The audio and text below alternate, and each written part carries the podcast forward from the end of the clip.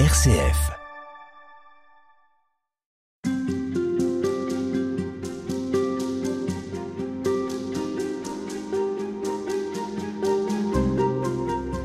Au soir d'amour, parlant sans parabole, Jésus disait Si quelqu'un veut m'aimer toute sa vie, qu'il garde ma parole, mon Père et moi viendrons le visiter. Et de son cœur faisant notre demeure, venant à lui, nous l'aimerons toujours, rempli de paix, nous voulons qu'il demeure en notre amour. C'est euh, la première strophe d'une des poésies de Thérèse de Lisieux qui va aujourd'hui euh, nous occuper. Pierre-Eliane, bonjour. Bonjour. Merci d'être euh, avec nous pour ce deuxième épisode de cette série Alte spirituelle consacrée aux poésies de Thérèse de Lisieux. Vous nous avez dit précédemment bah, qu'elles vous ont beaucoup inspiré dans la manière dont vous les avez mises en musique et puis chantées, interprétées, ce que vous continuez de, de faire d'ailleurs. Ça, c'est le deuxième texte que vous avez choisi. Alors, euh, question, pourquoi?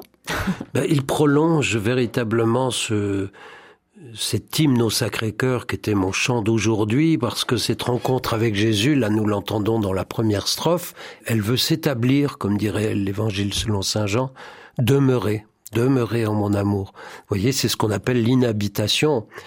C'est que les hommes ne savent pas à quel point il y a du monde à l'intérieur d'eux-mêmes. Et depuis Thérèse d'Avila, le Carmel essaye d'inviter les gens à découvrir, à ouvrir la porte, à trouver la porte, et puis à rentrer dans cette demeure intérieure où il y a plusieurs demeures. Il y a des couloirs, il y a des salles, il y a des cuisines, et puis il y a la chambre du roi, la plus intérieure. Et voyez Jésus qui invite à le découvrir à l'intérieur de soi-même. Il y aura une poésie très célèbre de la grande Thérèse qui dira Ne te cherche qu'en moi, ne me cherche qu'en toi. C'est presque psychanalytique. Euh. non, c'est ce qu'on appelle l'alliance. L'alliance n'est pas psychanalytique. L'alliance, elle est toi et moi. Mais au départ, elle est, comme rappelle Vatican II, c'est Dieu et le peuple. Dieu choisit un peuple et communautaire. Et puis avec les prophètes, avec la poésie, avec le cantique des cantiques, il y a cette personnalisation de l'amour. Encore une fois, l'amour est une rencontre personnelle. Et donc la petite Thérèse va s'engouffrer dans cette aventure, comme dirait Saint Jean de la Croix. Voyez? Annie Live, Annie je suis, mon bien-aimé est à moi, je suis à lui.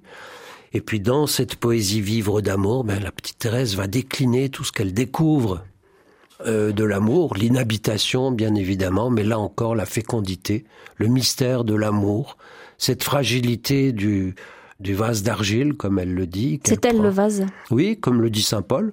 Portons des trésors dans un vase d'argile. Et nous, souvent, on ne parle que du vase. Il s'agirait quand même de parler du trésor. Qu'est-ce que c'est ce trésor? Ben, Ce trésor, c'est la présence de Dieu. Il n'y a pas d'autre don de Dieu. Si tu savais le don de Dieu, il n'y a pas d'autre don de Dieu que Dieu. Or, nous, nous voulons tout, peut-être des fois, sauf Dieu. Nous voulons que les récoltes poussent, nous voulons avoir des qualités, nous voulons avoir la vie éternelle. Mais Dieu, lui, c'est lui le cadeau, le don.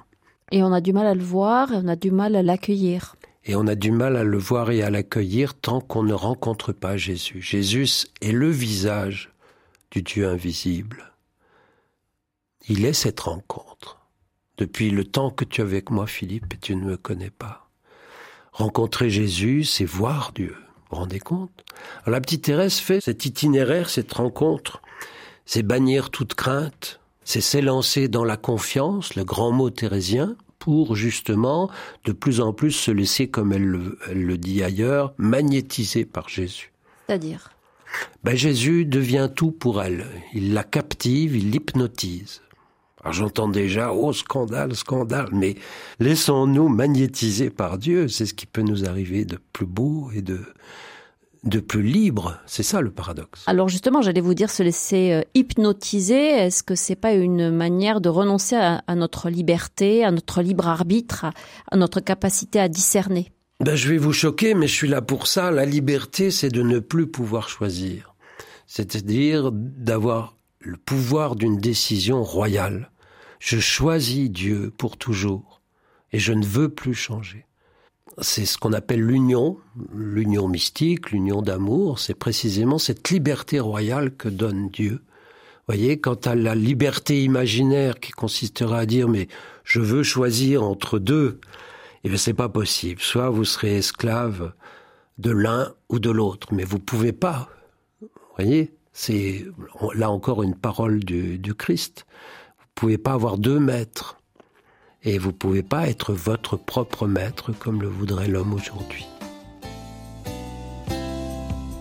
Au soir d'amour, parlant sans parabole, Jésus disait, si quelqu'un veut m'aimer, toute sa vie, qu'il garde ma parole. Mon Père et moi viendrons le visiter, et de son cœur faisant notre demeure, venant à lui, nous l'aimerons toujours. Rempli de paix, nous voulons qu'il demeure notre amour. Vivre d'amour, c'est te garder toi-même, verbe incréé, parole de mon Dieu. As-tu le sais, divin Jésus, je t'aime. L'esprit d'amour m'embrase de son feu. C'est en t'aimant que j'attire le Père.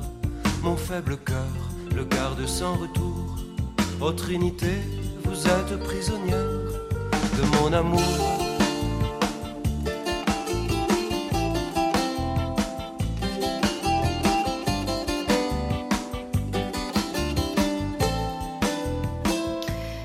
Pierre-Eliane, euh, quand, comme Thérèse de Lisieux, on, on choisit Dieu, Mhm. est-ce que c'est à l'exclusion de tout le reste?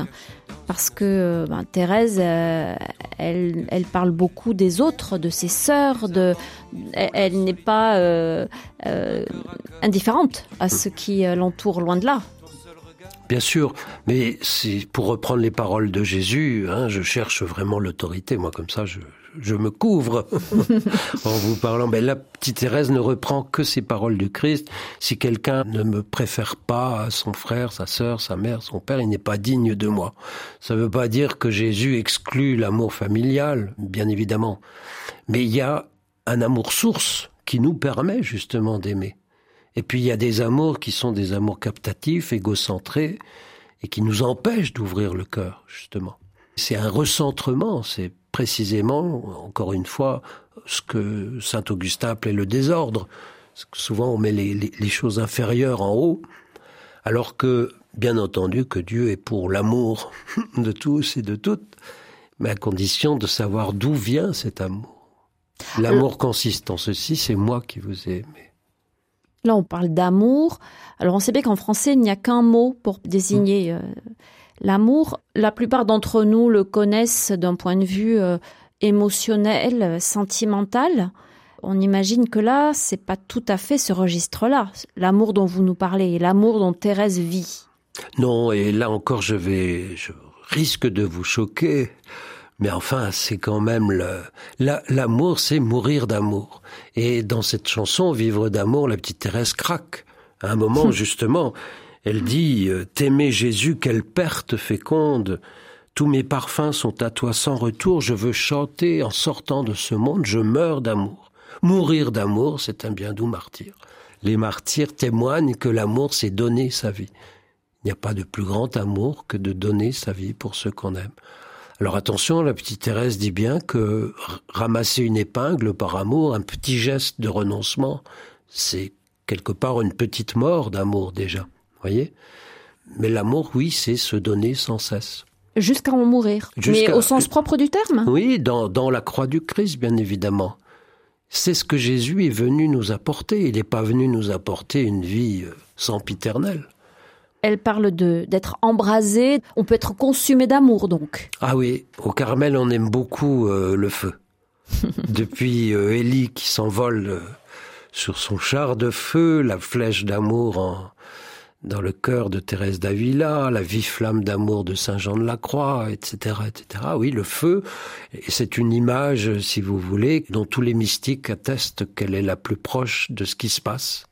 À la fois, il y a une brûlure et en même temps une brûlure qui est suave.